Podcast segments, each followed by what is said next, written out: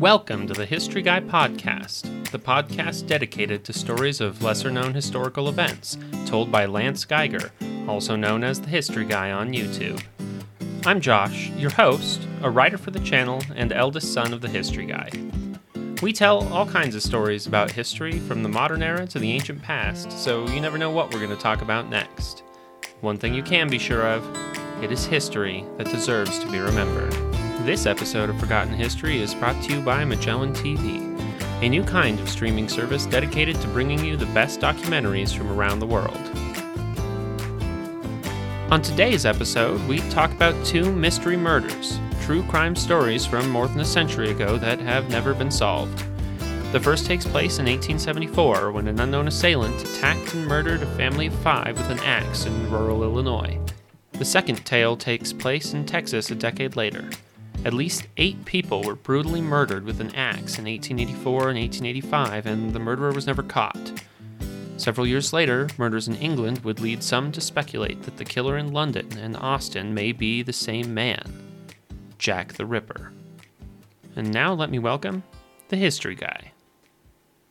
Any good student of history will tell you that truth is often stranger than fiction. People pay money to go see scary movies to experience that thrill when the murderer jumps out of the woods wielding an axe. But when the movie's over, we comfort ourselves saying that things like that don't really happen. But in one small southern Illinois town in 1874, an axe wielding horror came out of the darkness, terrified the town, and just as quickly disappeared back into the darkness, just like out of a movie. The Saxtown Axe murders of 1874 are barely remembered today, but in their day they made headlines throughout the nation. It is history that deserves to be remembered. The small southern Illinois town of Saxtown was a farming community where people primarily spoke German. Its residents were immigrants from Germany, fleeing the Napoleonic Wars, famine, or other hardships. In the U.S., they could own and farm their own land, a privilege that many were denied in the Old World. The farmers lived in wooden cottages, separated from each other by miles in some cases. Life in the community was primitive. There was no police department, no library, no bank. Farmers kept what cash or valuables they had in their homes until they could make a trip to the bank to deposit them. The closest town with these types of amenities was Belleville, the St. Clair County seat, almost nine miles north of Saxtown. The community was largely closed to outsiders and private. But within the community, everyone knew everybody else's business. For example, according to author Nicholas Pistor, Carl Stelzriede, the patriarch of the Stelzriede family, was a known alcoholic. On his dark days, Saxtown residents could find Carl wandering the muddy roads, muttering to himself in German about events long past. Stelzriede had immigrated with his wife, Maria, from Hille, Germany, in the 1840s, after his house was destroyed twice, first by an unknown arsonist and second by an errant lightning strike. They had lost three children to disease in Germany, and only one child, a boy named Fritz, lived to adulthood. Carl and Maria must have hoped their luck would turn around in the New World. After a two month trip across the Atlantic, their ship sailed up the Mississippi River from New Orleans and stopped at St. Louis, Missouri. It was a booming city on the river, suffering from clouds of coal dust and occasional outbreaks of disease, mainly caused by drinking contaminated river water. Mark Twain, the American author, described St. Louis as a filthy place. The coal smoke used to bank itself in a dense, billowy black canopy over the town and hide the sky from view. His opinion of the people dwelling there wasn't much better. Twain wrote, If you send a damn fool to St. Louis and you don't tell him he's a damn fool, they'll never find out. After seeing the dirt, the filth, the treatment of slaves in St. Louis, the Stelzriedes decided to cross the river and move instead to southern Illinois.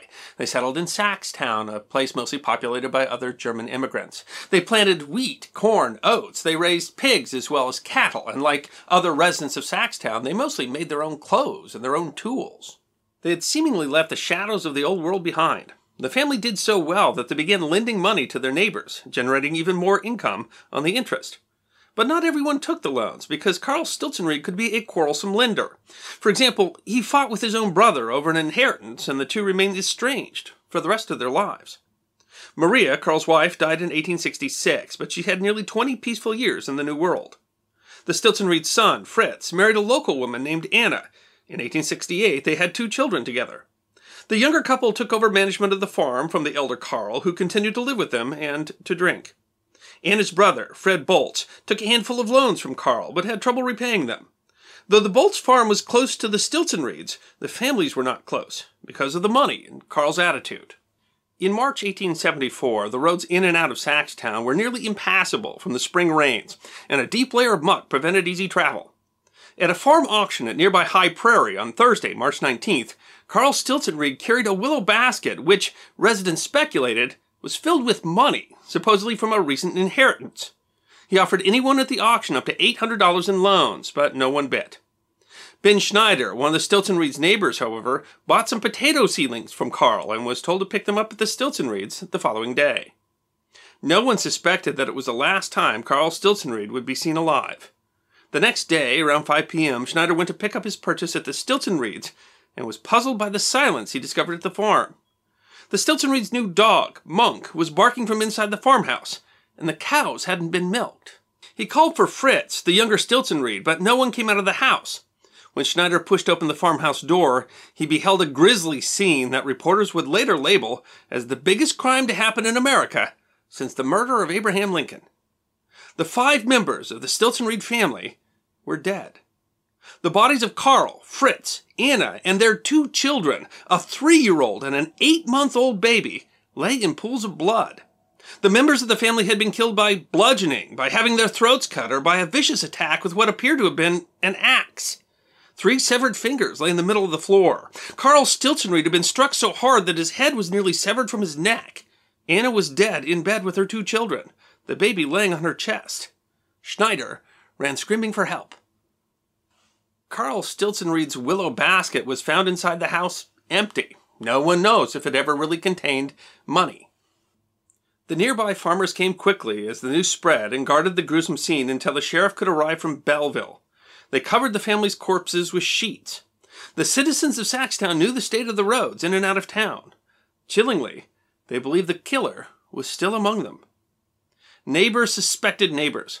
George Schneider, the brother of Ben Schneider, the man who had stumbled on the scene, was so disturbed by the murders he fainted rather than entering the house. But George Schneider was a butcher, so the citizens were wondering why he was so affected by the gore. Had he been responsible for the killings? A few days before the murders, George Schneider had sold the Stelzriedes their Newfoundland dog. The whispers increased. How had the killer managed to lock the guard dog in a back room, unless it had known that person?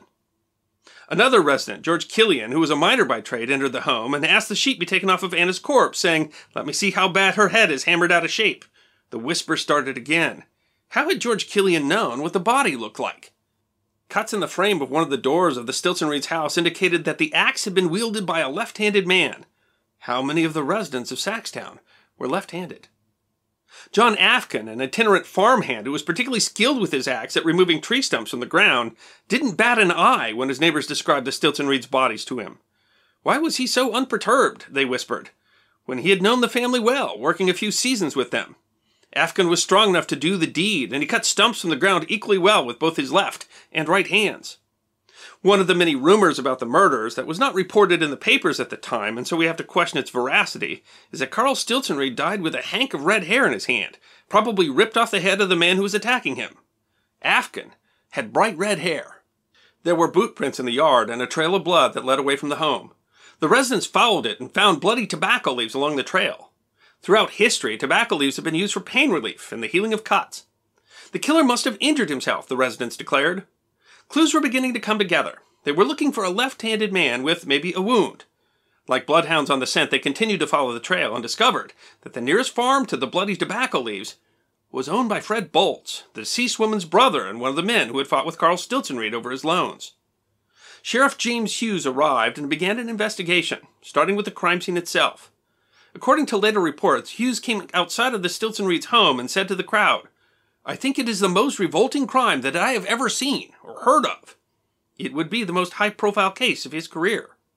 This was an era before the development of forensic science, before fingerprinting was used, before crime scene photography. All Hughes could base his case on were the clues he could find with his eyes or glean from the rumors swirling around the community. Newspaper reporters followed the sheriff into the small town. Newspaper headlines described the Illinois horror. A German newspaper printed in Belleville called it the Grauenhafter Mord, German for gruesome murder. Reporters were tasked with getting as much information as they could out of Saxtown as quickly as possible. The Stelzriede's name was misspelled or written phonetically in many of the publications. Communication was not only bogged down by the distance the small town was from St. Louis, but also by the fact that most of its citizens spoke only German. The reporters played fast and loose with the names and ages of the family. Speculation ran rampant. Was it one killer or two? What was the motive? Meanwhile, their readers waited breathlessly for the next development. Sheriff Hughes at first thought the deed was done by one killer and it was a crime of passion rather than for money. He pointed some cash left in the house as proof of his reasoning.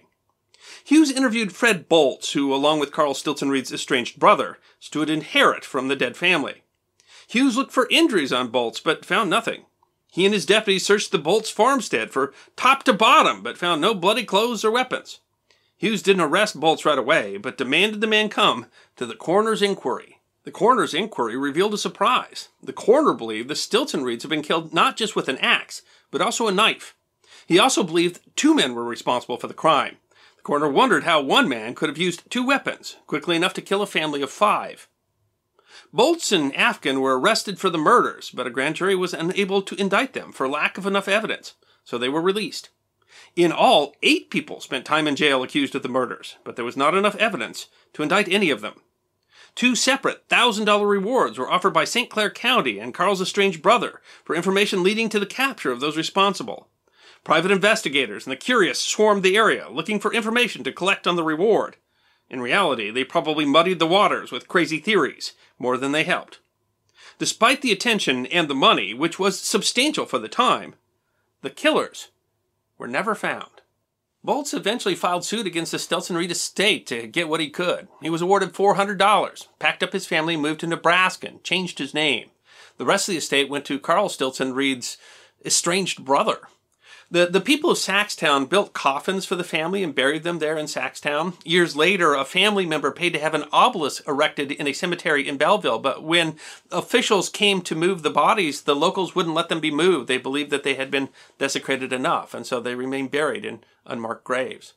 The people of Saxtown argued over who did the killings for the next hundred years. Eventually, families started suing each other to try to protect their reputations, having been uh, repeatedly accused of murder. It said that for years after, detectives would hide under the beds of dying people, hoping to hear a deathbed confession that would finally break the case. Perhaps the most terrifying part of the entire story is that the murderer or murderers were never found.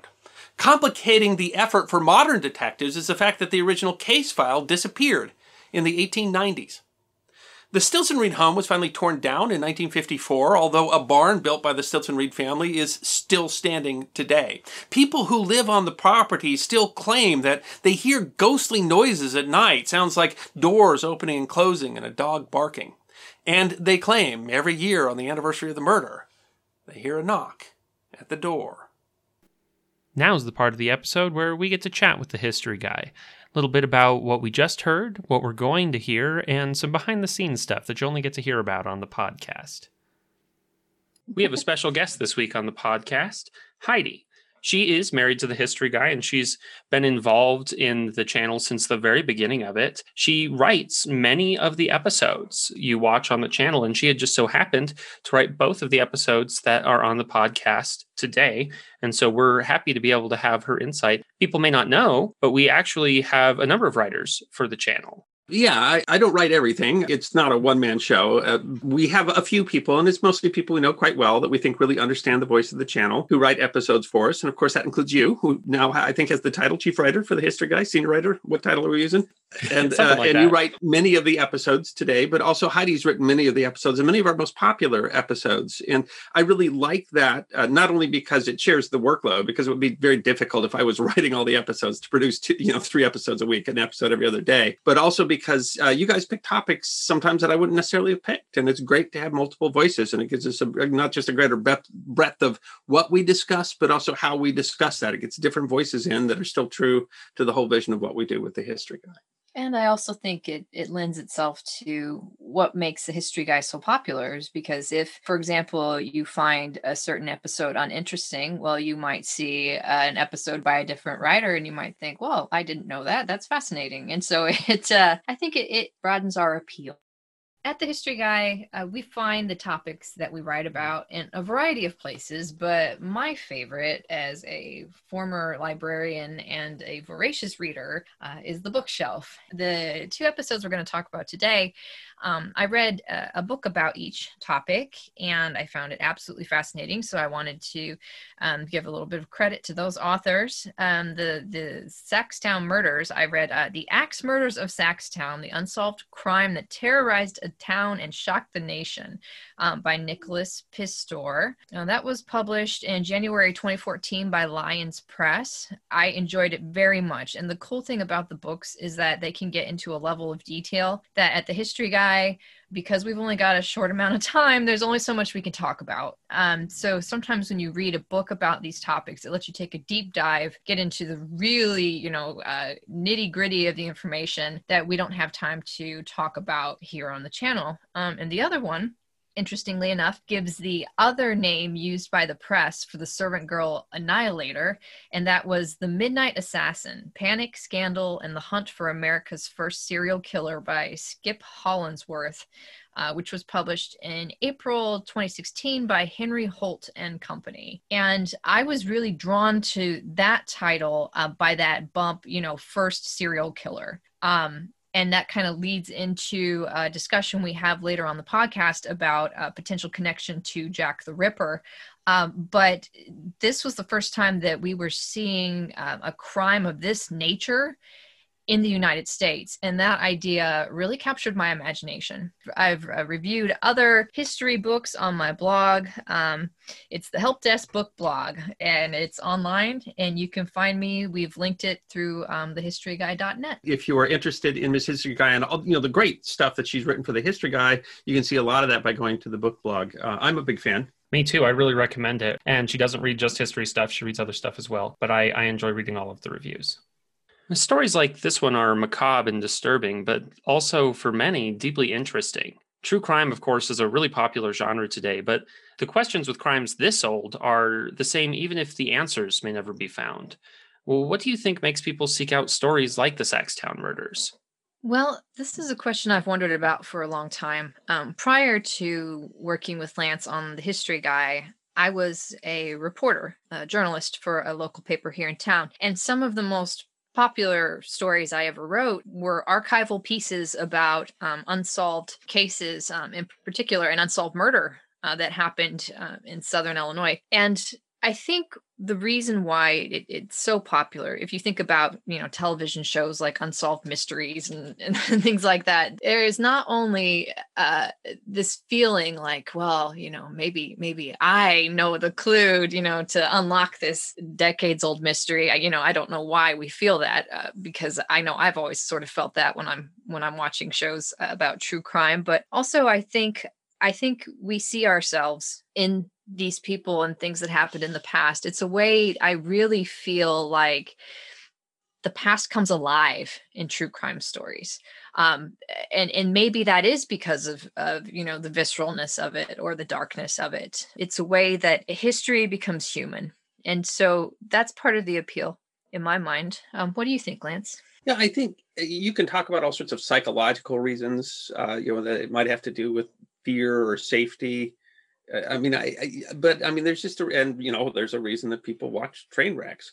Uh, but yeah. I, I, I think that that anything that's unsolved, regardless of murders or whatever, is just kind of it's interesting because it, it challenges the brain. And again, as a point of history, if you're watching movies or television or film, everything's solved. Uh, but in reality, it's not. There's a lot of mysteries out there, and that's one of the reasons that history can be more compelling, maybe, than fiction. Yeah, I really, I really liked uh, Heidi's line about how it makes history more human because I think that we all understand being afraid and mm. the the fear that this kind of stuff might happen, and we want to believe that you know it won't happen, even though these folks died, you know, in the 1870s. We still we can still relate to them on a on a level, in a very human level. We want to be able to give them justice. Well, and especially with the um, you know the axe murders of saxtown um, the physical location where that happened is less than 20 minutes from our house here in southern illinois so if you want to talk about you know yeah, literally being able to put ourselves in their mm-hmm. shoes if i walk out into my backyard and close my eyes uh, you can feel it. You know, it, Mhm. it, this was this is the world hasn't changed all that much. It's a very uh, very humbling experience. Part of our research for this episode. We went to the uh, cemetery and Yeah, saw the saw the yeah, marker. Yeah. And that's so that's another compelling reason, I guess, is that uh, because the murders weren't solved, that means that these people, these victims, could be forgotten, and you know they deserve to be remembered. And despite everything they had, you know, the evidence, this was a fairly close knit community, the discovery of the bodies so really so soon after the crime, they never found the killer. And that's both frightening and, of course, makes you want to be able to solve it. And I think that people want to be able to believe that even even now when you hear all the pieces of the story that you could solve it and that the story could have a conclusion do you think it's even possible to solve a crime like this after so long I think not unless something very extraordinary happened. Uh, for example, like the great great grandchild of the murderer found a confession note or something, you know, uh, tucked away somewhere. Uh, Yeah. We have to remember that when these murders happened, there was no uh, system in place for these things to be investigated. Um, reporters uh, for major newspapers would walk through crime scenes, literally, you know, looking at the blood on the ground and touching things and moving things around wow um, you know, police forces weren't as highly uh, organized or trained, you know, perhaps as they are now. So there was no method of figuring out what happened other than saying, "Oh my gosh, everybody's dead." Um, I wouldn't say nothing is impossible, but it would have to be a one in a million uh, chance, I think, to solve it. Yeah, some more more recent crimes, you know, they they keep evidence and stuff, but you know, we don't have crime scene photos or that we all we have No. in terms of trying to solve it is the the information that was written down, and that's you can't find new information that maybe they missed.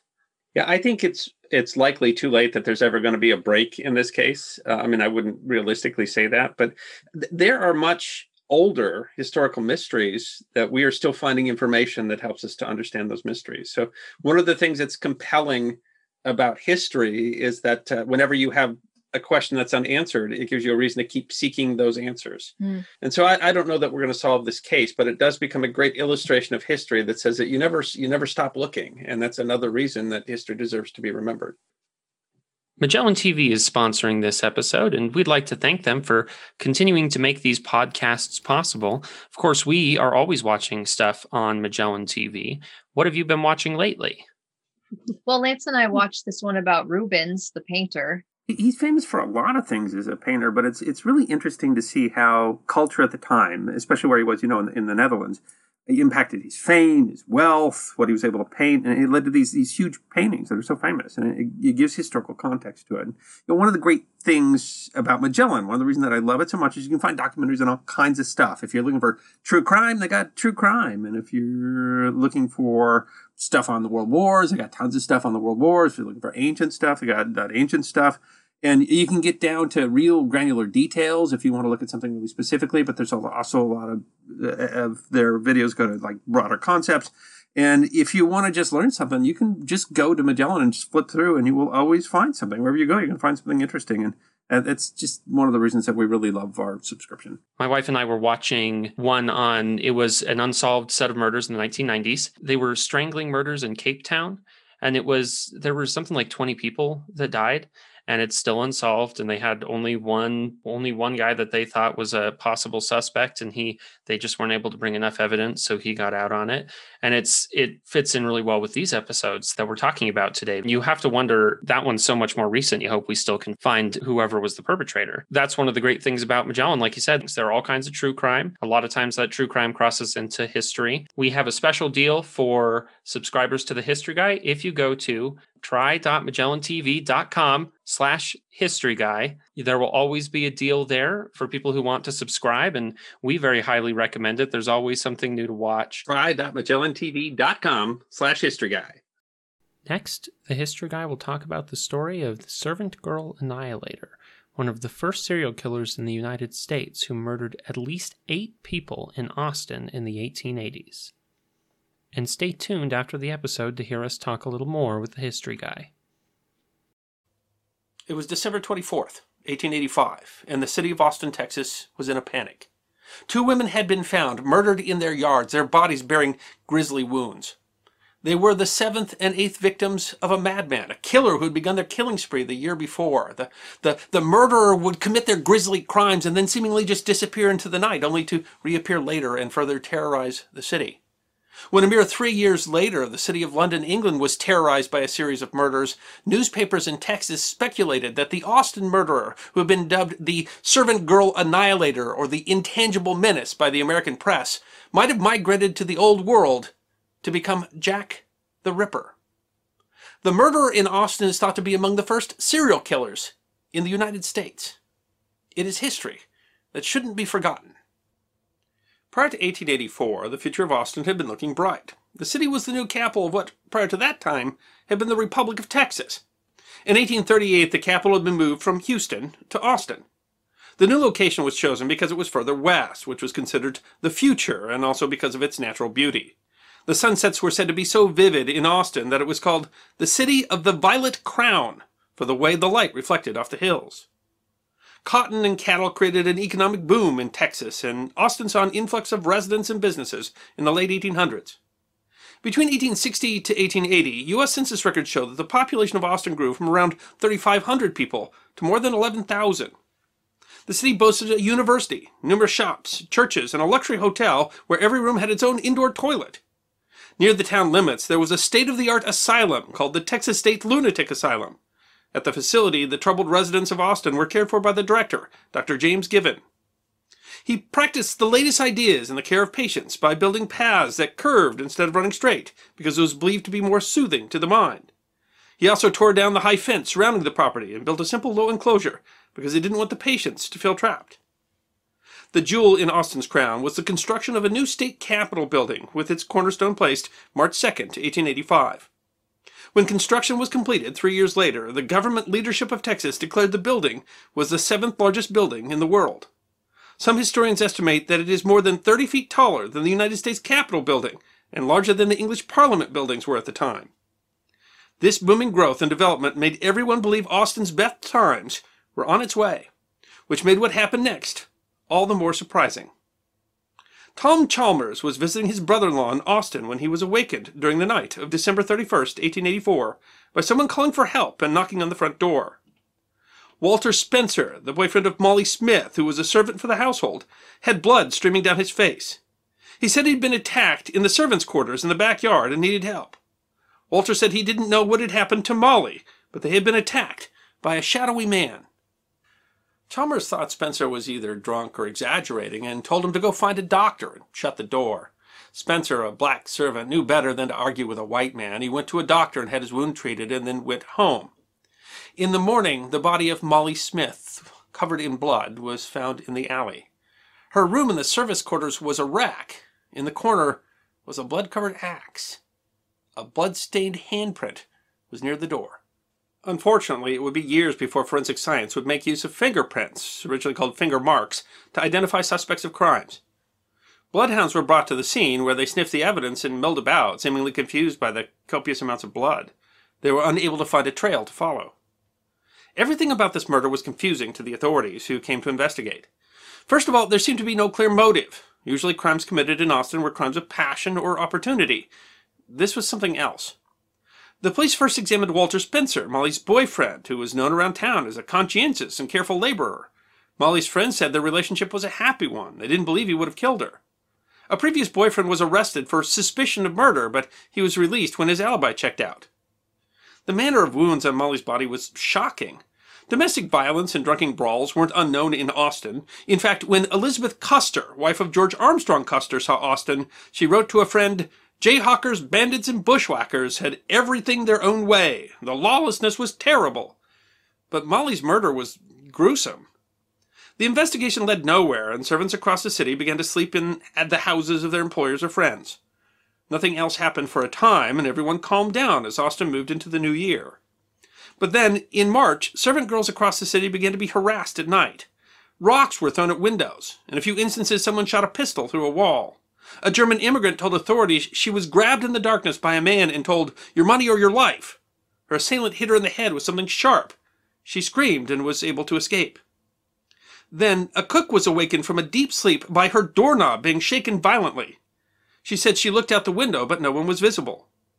Down the street, two young black servants were awakened by the same thing. Someone was trying to get in the door. One of them opened the door to see what was going on and said she was grabbed from behind. She screamed, alerting her employer, a man who had fought in the Civil War for the Confederacy. He came running out with his gun, and the attacker vanished. These strange nightly attacks and harassment continued. But then, on March 19, 1885, Clara Strand and Christine Martensen, two servant girls from Sweden, were attacked and seriously hurt. Like the others, they were assaulted in the night, and then their assailant shot through the window of their home and hit one of the girls in the spine. At this point, servant girls across Austin were packing up and heading somewhere else. Racial tensions in the city became evident as the white citizens blamed black men for the attacks. One Austinite wrote a letter to the editor that said, And if one of the scoundrels who has been out shooting and scaring our servant girls can be caught, let him be strung up on a limb or lamp post without mercy or delay. William Sidney Porter, an Austin resident who would go on to become the famed American author with the pen name O. Henry, wrote to a friend that Austin was fearfully dull, except for the frequent raids of the servant girl annihilators, who make things lively during the dead hours of the night. The black residents of Austin, who were mainly the victims of the attacks, pushed back with the belief that they were being targeted by a deranged white man. They slept with furniture blocking the doors and windows so that the madman couldn't get in. They also crafted charms and necklaces to avoid the killer's evil eye. When Eliza Shelley was murdered on May 6th, her body was found next to the bed where her children had slept with her. One of Eliza's sons told police that he had been awakened in the night by a man who told him to go back to sleep. He told police his mother had been killed by a black man, but other witnesses to the killings would disagree with that testimony, saying the man was white.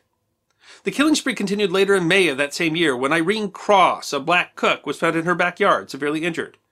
She was still alive for hours after the attack, and the authorities desperately asked her, Who did this to you? Unable to answer because of her injuries, Irene died of her wounds. City authorities admitted their inability to solve these perplexing crimes and hired detectives, first from the Noble Detective Agency of Houston, and then the Pinkerton and Company United States Detective Agency of Chicago, but neither agency made headway in the case. The New York Times reported that nearly every man in the city, black or white, known to have idiosyncrasies of any kind, had been watched by the detectives. More than 400 suspects, mostly black men, were arrested, some, according to the New York Times article, subjected to very severe examinations, but none could be proven to be the killer. Tensions increased in Austin when Mary Ramey, Gracie Vance, and Orange Washington were killed in August and September. Mary Ramey had been only 11 years old and with her mother when the killer struck.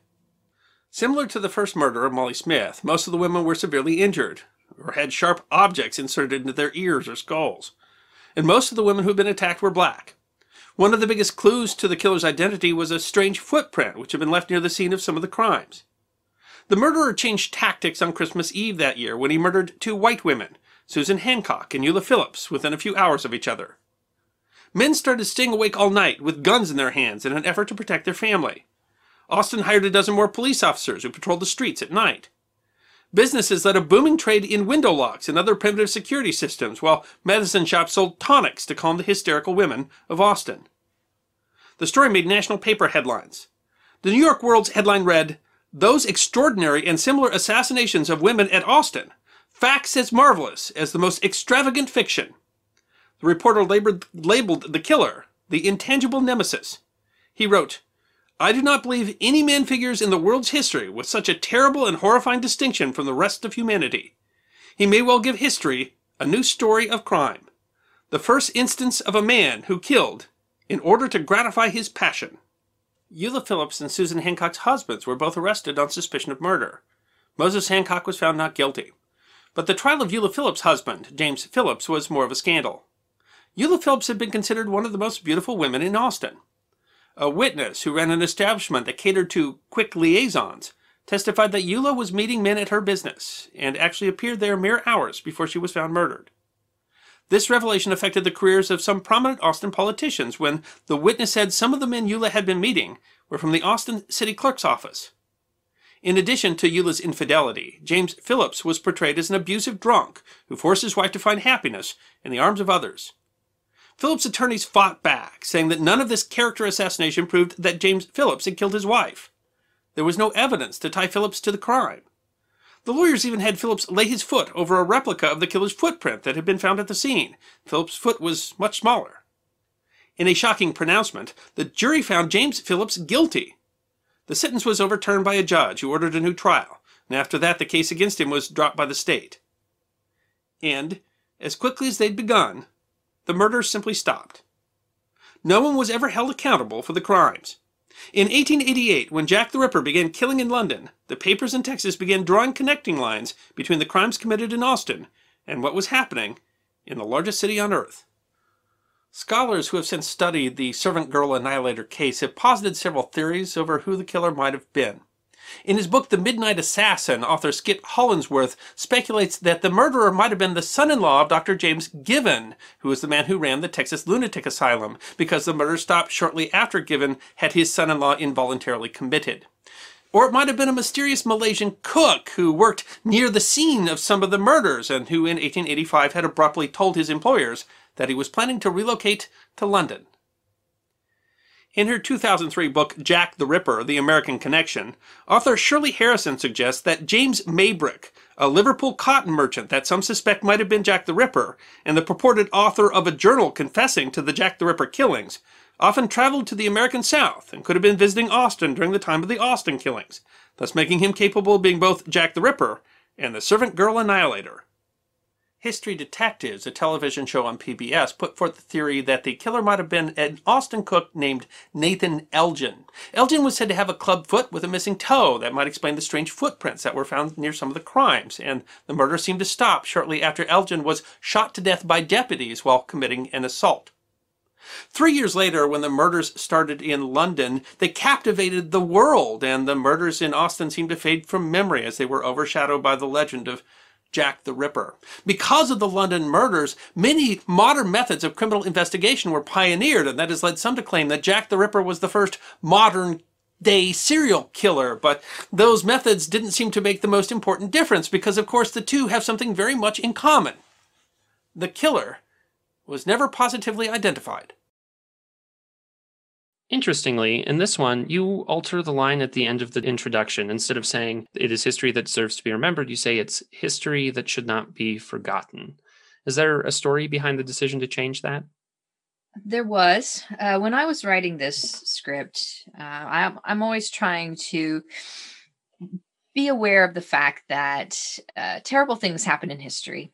And it, we don't necessarily want um, to remember or or to hold up as ideals um, these terrible things that happen to people. But at the same time, we don't want to forget that these these things happened because if we forget, then we can't prevent them from happening again.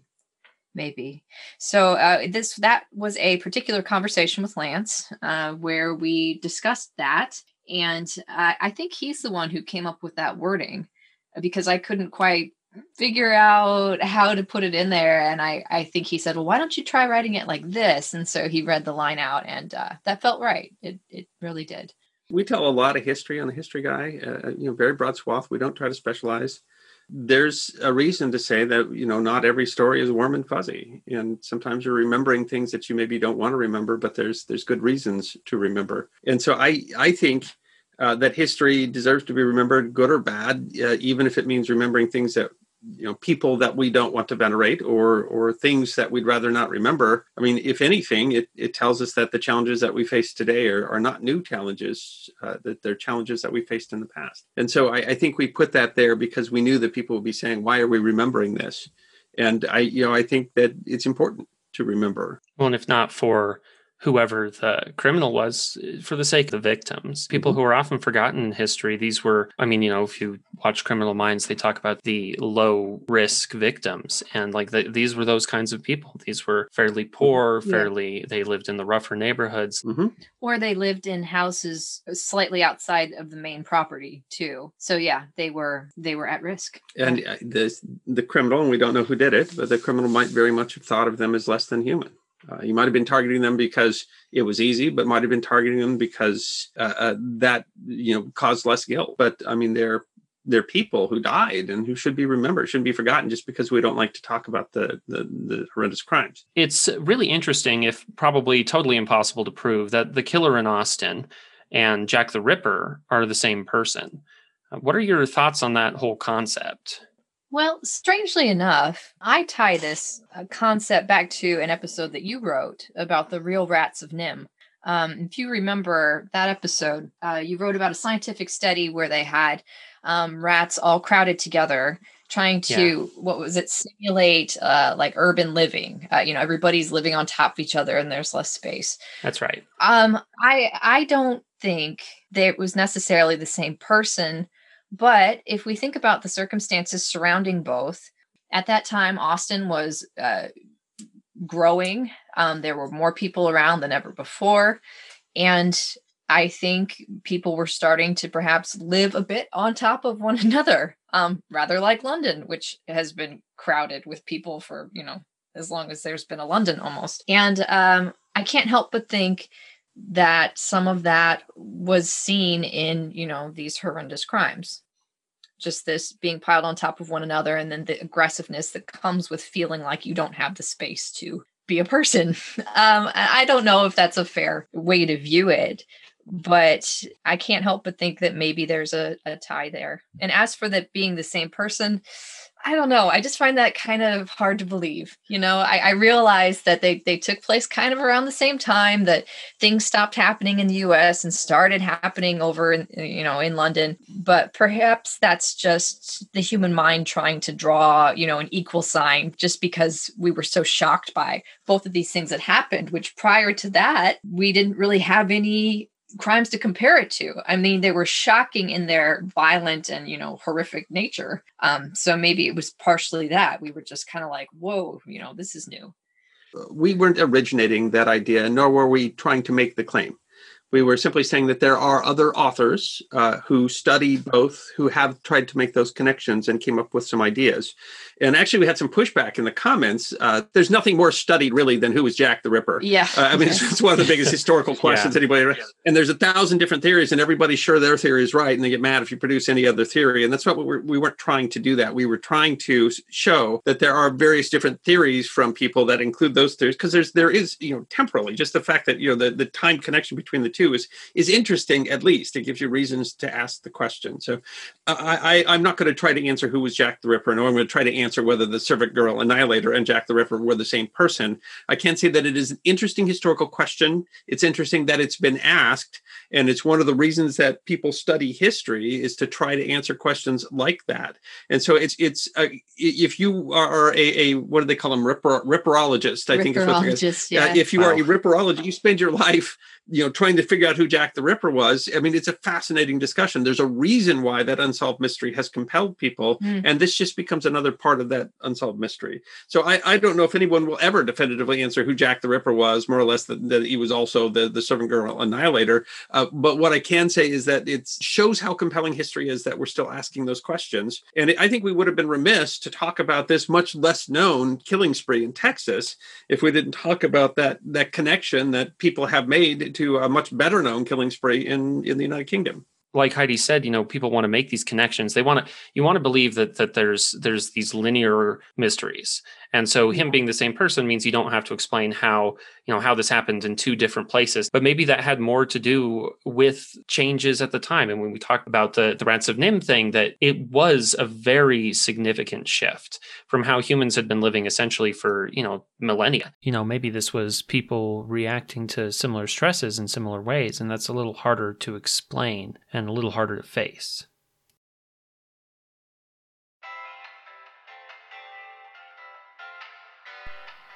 Thank you for listening to this episode of the History Guy podcast. We hope you enjoyed these stories of forgotten history, and if you did, you can find more on our YouTube channel at The History Guy History Deserves to Be Remembered. We will continue to release podcasts every other week, so stick around if you want more podcasts on forgotten history. You can also find us on our website, thehistoryguy.net, as well as on Facebook, Twitter, Instagram, Rumble, and Patreon. You can even get a personalized message from the history guy himself on Cameo.